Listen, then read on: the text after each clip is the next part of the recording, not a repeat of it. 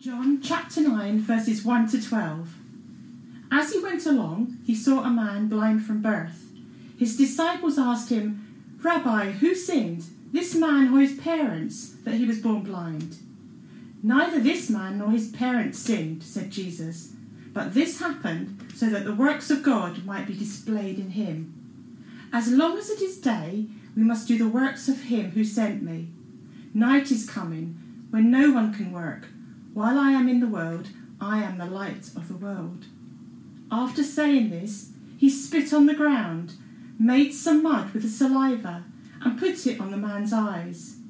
"Go," he told him, "wash in the pool of Siloam." This word means sent. So the man went and washed and came home seeing. His neighbours and those who had formerly seen him begging asked, "Isn't this the same man who used to sit and beg?" Some claimed that he was. Others said, "No, he only looks like him." But he himself insisted, "I am the man." "How then were your eyes opened?" they asked. He replied, "The man they called Jesus made some mud and put it on my eyes. He told me to go to Siloam and wash. So I went and washed, and then I could see." "Where is this man?" they asked him. "I don't know," he said. They brought to the Pharisees the man who had been blind. Now the day on which Jesus had made the mud and opened the man's eyes was a Sabbath. Therefore the Pharisees also asked him how he had received his sight. "He put mud on my eyes," the man replied, "and I washed, and now I see." Some of the Pharisees said, "This man is not from God, for he does not keep the Sabbath." But others asked, "How can a sinner perform such signs?"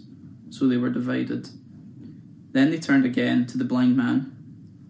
"What had you to say about him? It was your eyes he opened." The man replied, "He is a prophet." They still did not believe that he had been blind and had received the sight until they sent for the man's parents. "Is this your son?" they asked. "Is this the one you say was born blind? How is it that he can now see?"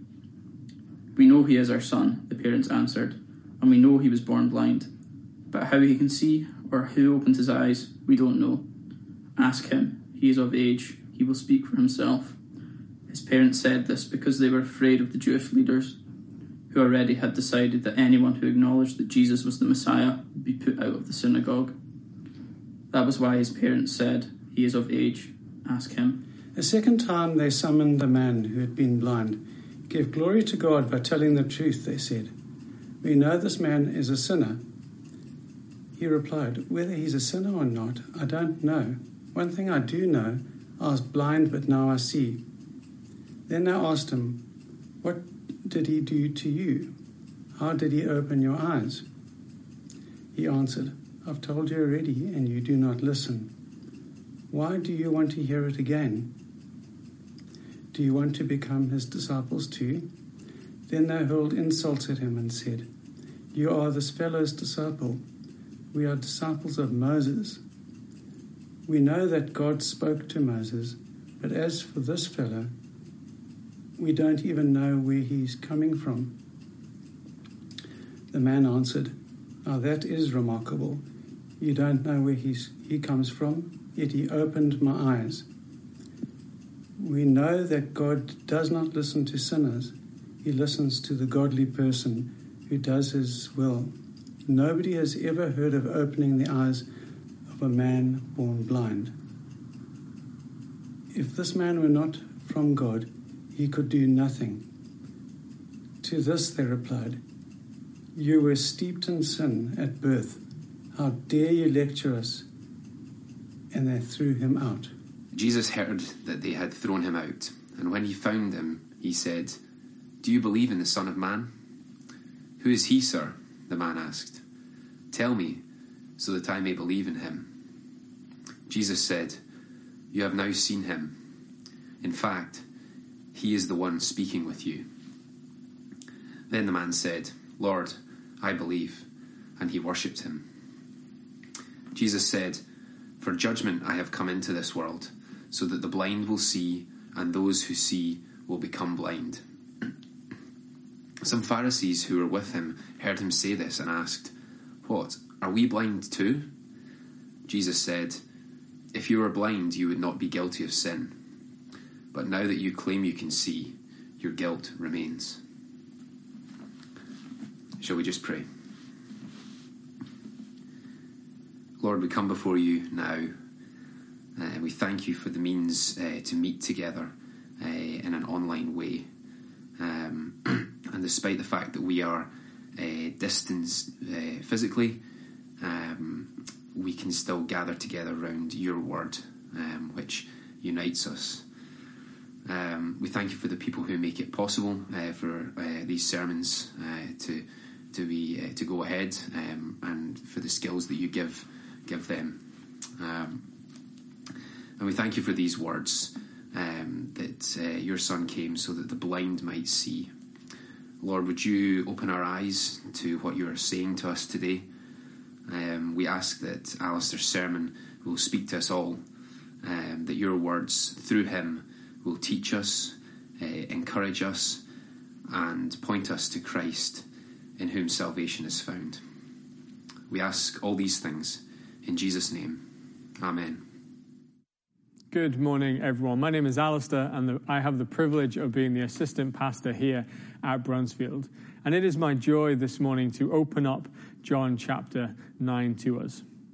But let me just start with a little bit of an observation. I'm sure some of us have really enjoyed the good weather that we've been having during this time of lockdown, particularly in the months of April and May.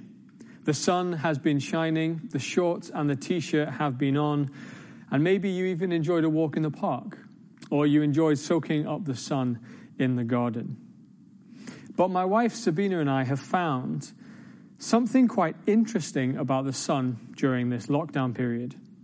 So during our normal Scottish weather of overcast clouds and grey tinted skies, we can look out our windows and see clearly the wind blowing the trees to and fro. We can look down and see our neighbours running to get out of the rain. But during the sunny days of lockdown, we've realised that our windows aren't actually as clean as we thought they were. The sun has revealed that our windows are full of dirt and dust. Now, without the light revealing this dirt, we would be none the wiser. But when the light shines on the windows, it reveals the extent of dirt that's there. The sun reveals things, but at the same time, the sun can be blinding. For example, you can be driving down the motorway, going seventy miles per hour, and suddenly that one cloud moves out the way, shooting that sunbeam directly at your eyes. And it takes you a second to pull down the sun flap or put on your sunglasses.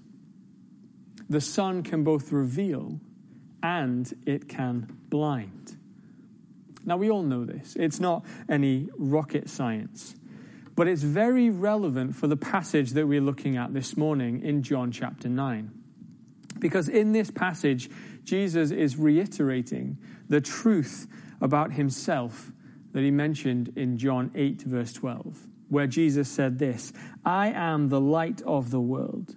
Whoever follows me will never walk in darkness, but will have the light of life." And Jesus says the same thing in our passage for this morning in verse five. "I am the light of the world." This seems like a small detail in quite a long passage. So why am I drawing attention to it now? Well, because the identity of Jesus as the light of the world is fundamental to our understanding of this passage. This chapter tells us when the light shines, some people are made to see, whilst others are blinded. The light is the same, but the reactions to it, the effects of that light, are very different. Just as the sun can both reveal and blind, so too does Jesus, the light of the world, when shone into the darkness, reveal the truth to some and blind others. Jesus says that himself in John chapter nine, verse thirty-nine. "For judgment I have come into this world, so that the blind will see, and those who see will become blind." So we're going to see in this passage how the blind receive sight and how the seeing are made blind.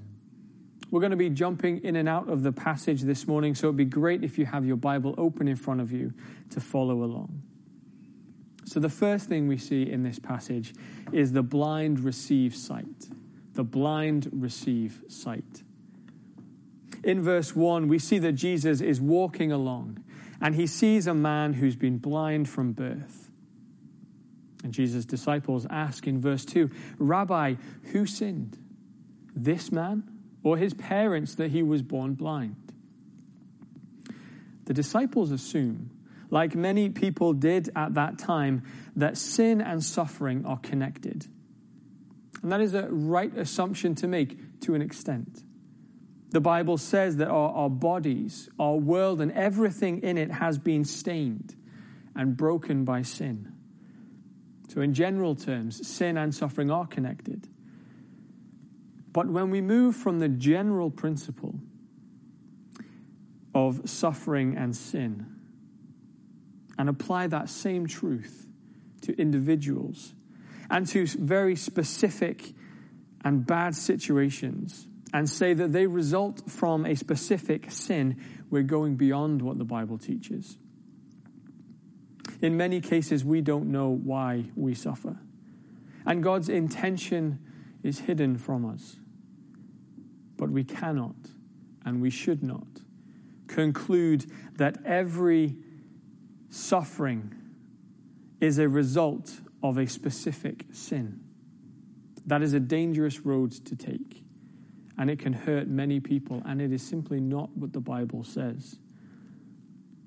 In most cases, suffering is not the result of a specific sin. Sometimes we might not even know the reason for our sufferings. There is no point on us speculating. That's true in the case of this blind man. His blindness was not a result of sin. But Jesus tells us the purpose behind this man's blindness in verse three. Jesus says, "Neither this man nor his parents sinned, but this happened so that the works of God might be displayed in him." The purpose of this man's blindness was so that the works of God may be seen and revealed. That's what Jesus has come to do. To reveal the works of God. That is what he says in verses four and five. Jesus has come into the world, and whilst he is still with them, with his disciples, this light must be shown to the entire world. Jesus sees this man who's physically blind, and through an amazing miracle in verse six, he puts mud and spit on his eyes, sends him to a pool to wash, and he is healed. What a wonderful miracle. This blind man can suddenly see for the first time in his life. His whole life has been completely changed. He was a beggar. He had no possibility to work, bound to a life on the street asking for money, depending on other people. No hope of getting better until Jesus comes and turns his life upside down. Imagine for a second that walk home. Imagine his joy being able to see for the very first time. He can look up and see the sun, which up until now has only warmed his face. He can see the birds flying, the trees swaying in the breeze. He can see his parents' face for the first time. Suddenly, the world takes on a whole new light because his eyes have been opened and he can see. He would have been skipping home with joy. So that's the physical side of it. But there is also a spiritual revealing of sight that happens to this man. As we journey through the passage, he understands more and more of who Jesus is. And then we see another miracle. Not only has this man received his sight, but at the very end of the passage, in verse thirty-eight, we see that he receives spiritual sight. The identity of Jesus is revealed to him, and he worships. Well, this isn't a, a light bulb isolated moment where he suddenly sees Jesus and falls on his face in adoration. He comes to the conclusion of who Jesus is by miraculously receiving his sight and by coming up against severe opposition. So in verse seven, the man washes at the well and is healed. He goes home, and his neighbors are confused because they've only ever known him as the blind man. And so they ask in verse ten, "How then were your eyes opened?" And he responds, "The man they call Jesus made me made some mud and put it on my eyes. He told me to go to Siloam and wash. So I went and washed, and then I could see." Currently, he sees Jesus as a man. But as we travel through this chapter, this blind man is met with opposition from religious leaders, and he's growing in his understanding of who Jesus is. In verse eleven, he calls Jesus a man. In verse seventeen, he says that Jesus is a prophet, a spokesperson from, sent from God to deliver his message and to do his works. And then in verse thirty-three, he says that Jesus is from God. This man's eyes are being opened wider. He's beginning to see more clearly. And it comes to a conclusion in verses thirty-five to thirty-eight. In verse thirty-five, Jesus goes out searching for this man. Now, do you see the amazing grace, the abounding love and compassion that Jesus has for this man? This man has just been kicked out from the Jewish community, excommunicated from the religious establishment that he's known his whole life. And Jesus seeks him out in his pain, in his confusion, and finds him. Jesus has compassion for the whole person. He brought physical healing, but Jesus is also interested in this man's spiritual state before God, for this man to truly receive his sight. He must believe in Jesus and follow him. Jesus, full of compassion, searches for and finds this man, and asks him in verse thirty-five, "Do you believe in the Son of Man?" A name that speaks of Jesus' identity as God and his identity as the one who will judge the world. The blind man, having never seen Jesus up until this point, asks, well, who is this Son of Man? And Jesus says in verse thirty-eight, "You have now seen him. In fact, he is the one speaking with you." This man has received his physical sight, but now he understands who Jesus is. He grasps what exactly has happened to him and who it is that stands before him. And he receives spiritual sight. And upon realizing who Jesus is, this man cannot help but have the right response to Jesus. He responds in adoration, confesses Jesus as Lord, and worships him. If you're a Christian this morning, this should be our response every single time we ponder the person of Jesus Christ, who displays the wonderful works of God to the world. We should worship him in adoration. Maybe you're familiar with this passage. Maybe you've read it a hundred times. And maybe you've become numb to the wondrous works of God that Jesus displays. Well, I'd encourage you to look at this passage and to look at Jesus afresh and marvel at his wonderful works. Rejoice in the fact that you too have, be, have received spiritual sight, that the wonderful works of God have been revealed to you. We see who Jesus truly is. Rejoice that we've been brought out of the darkness and into the light. We worship a Savior who is compassionate and who pursues people and who calls us to be lights in the world. Therefore, we too should pursue people with compassion. Help practically where we can in situations, but we should always be willing and ready to share the good news of Jesus so that they too can receive spiritual sight, that, that they can recognize Jesus and respond to him in worship. Friends, that is the right response to Jesus. The journey that this blind man has been on is the same journey that many of us have been on through already in life. We heard about Jesus maybe from an early age, maybe as an adult, and we read stories of what he did and what he taught, and maybe we thought that he was a good guy, a good moral teacher. But as his light is revealed, as we see his miracles, we hear more about his teaching, we must conclude that he is sent from God.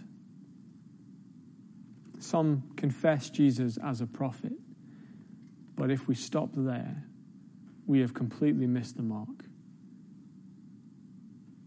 Because once we hear about how Jesus died on the cross to make forgiveness of sins possible, and how he rose triumphant from the grave, and that he is now seated at the right hand of God the Father, we cannot come to any other conclusion than Jesus is Lord. And we must humble ourselves and worship him. Have your eyes been opened this morning? Or are you still blind to the identity of Jesus? If you're not a Christian this morning, I would urge you to investigate this. Look into this eyewitness account of the life of Jesus and wrestle with what is really happening here. Jesus is not just a good guy. He is not a moral teacher. Jesus is the light of the world who can open the eyes of the blind both physically and spiritually. The blind receive sight. Have you received that sight this morning? Jesus is the light of the world who opens the eyes of the blind. And the second thing we see in this passage is that those who are seeing are blinded. The seeing are blinded. The, the man is taken to the Pharisees in verse thirteen, and it is here that we realize the extent of spiritual blindness that is found among the religious elite of this day. To be spiritually blind means to be oblivious to the things of God. It means that someone can be presented with the works of God, can be told about the identity of Jesus, and can have the good news explained to them, and yet they continue to reject God. That is the spiritual blindness of the religious leaders here. The Pharisees hear in verse fifteen how this man was blind, but now he sees because Jesus put mud on his eyes. But instead of rejoicing at the wonderful work that God has done, they conclude in verse sixteen that Jesus is not from God because this miracle happened on a Sabbath. They even dare to call Jesus a sinner. He is the only perfect one, the sinless Son of God, but they refuse to admit that. They are blind. And the Pharisees in this next little section question the man and his parents. And they conclude that this blind man is a liar, contrary to all the evidence. And they conclude that Jesus is a sinner. They are given all the evidence they need to see that this miracle is authentic. They have the neighbor's testimony, the testimony of the blind man that he was born blind and now he sees. And they hear from this man's parents, and still they refuse to acknowledge what is before their very eyes. Why? Because although they see, they are spiritually blind. Adamant in their denial of the fact, the religious leaders turn back to the man in verse twenty-four and say, "Give glory to God by telling the truth. We know this man is a sinner." Now, the irony of that verse is beyond measure. They're urging this man to glorify God by calling God's son a sinner. They're not telling the man to give glory to God by thanking God for this healing. They're saying, tell the truth before God. But they don't want the truth. They want to hear what they have already concluded in their minds. And just as a side note, if you're not a Christian and you're tuning into this, have you reflected on why it is you believe what you do? If you don't believe the gospel, do you know exactly what it is that you're rejecting? Can you say with a good conscience that you have earnestly looked at all the evidence and you don't believe it? Or are you rejecting something that you haven't properly wrestled with yet? And this blind man who now sees realizes that these supposed men of God aren't willing to recognize the truth that is very clearly before them. And he ends this meeting with a conclusion in verse thirty-three. If this man, referring to Jesus, were not from God, he could do nothing. And this sends the Pharisees into a rage. And they throw him out of the community. The light of the world has been presented to them, and they are being blinded. As Jesus says, this is why he came in verse thirty-nine. For judgment I have come into the world, so that the blind will see, and those who see will become blind. And some Pharisees hear this, and they ask a very important and very telling question in verse forty. Are we blind too? Jesus responds, if you were blind, you would not be guilty of sin. But now that you claim to see, your guilt remains. Jesus is saying that they, they've had God's law. They should be aware of their sin and their need for forgiveness. But they reject the light because they don't think they need it. They think that their religious deeds will make them right with God. They think that they are good enough. They are the very definition of self-righteousness. They think that their windows are squeaky clean when the sun shines in on them. But it isn't. The scriptures make it abundantly clear that man cannot be made right with God apart from Jesus Christ. The gospel, the good news of Jesus, the light of the world is shining on these men, and they're being blinded. The sun is shining right at them, and they just don't get it. They refuse the light of the world, and they want to stay in their spiritual darkness. Friends, this is what happens when the good news of Jesus is held out to a watching world. Some turn in belief and rightly worship God, recognizing their sin and utter dependence on Jesus for forgiveness, whilst others are blinded, mistakenly thinking that they are good enough to be in God's good books. And they refuse to acknowledge the truth that Jesus is Lord. Let me be clear this morning. We can never do enough or be good enough to be made right with God by ourselves. It is solely through Jesus Christ that people find forgiveness and are made right with God. this is important for Christians to know, because our job is to spread the good news of Jesus in the world and leave the responses to God. He knows who his people are. He knows who will respond to him and who will reject him. And as Christians, our response always should be to have the same reaction now as we did when we first became Christians, to bow down in adoration and out and out worship of Jesus for who he is, the light of the world. Christians are called to be lights in this dark world and share the forgiveness that Jesus offers to those who walk in darkness. And if you're not a Christian this morning, the Bible says that you are spiritually blind. The message of Jesus, the light of the world, reveals that reality in your life. The light reveals the problem, but the light is the solution to that very problem.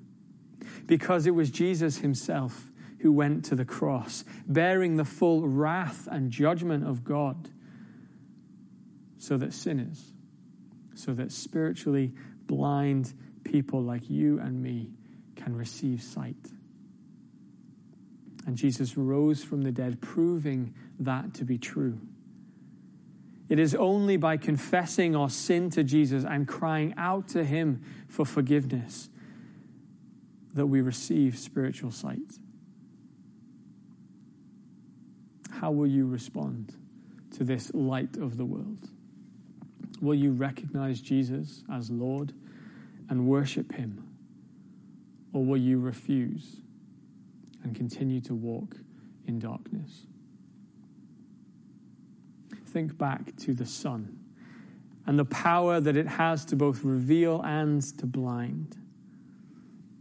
Well, my prayer is this morning, as the good news of Jesus has been read, has been proclaimed, as the identity of Jesus, as the light of the world, has been made known, that you would have your eyes opened and that you would run to him for forgiveness and worship him. Let's pray together.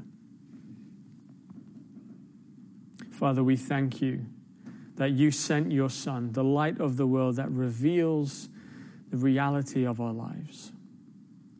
Father, forgive us for the times that we've thought that we can be made right with you by ourselves, that we are good enough. Lord, we confess that we are not. But we thank you that you have revealed the truth and that you sent your Son to die on a cross, meaning that we can now be made right with you, that we can be forgiven and receive spiritual sight. Father, give us boldness to proclaim the gospel and trust you with the results. We ask this in Jesus' name.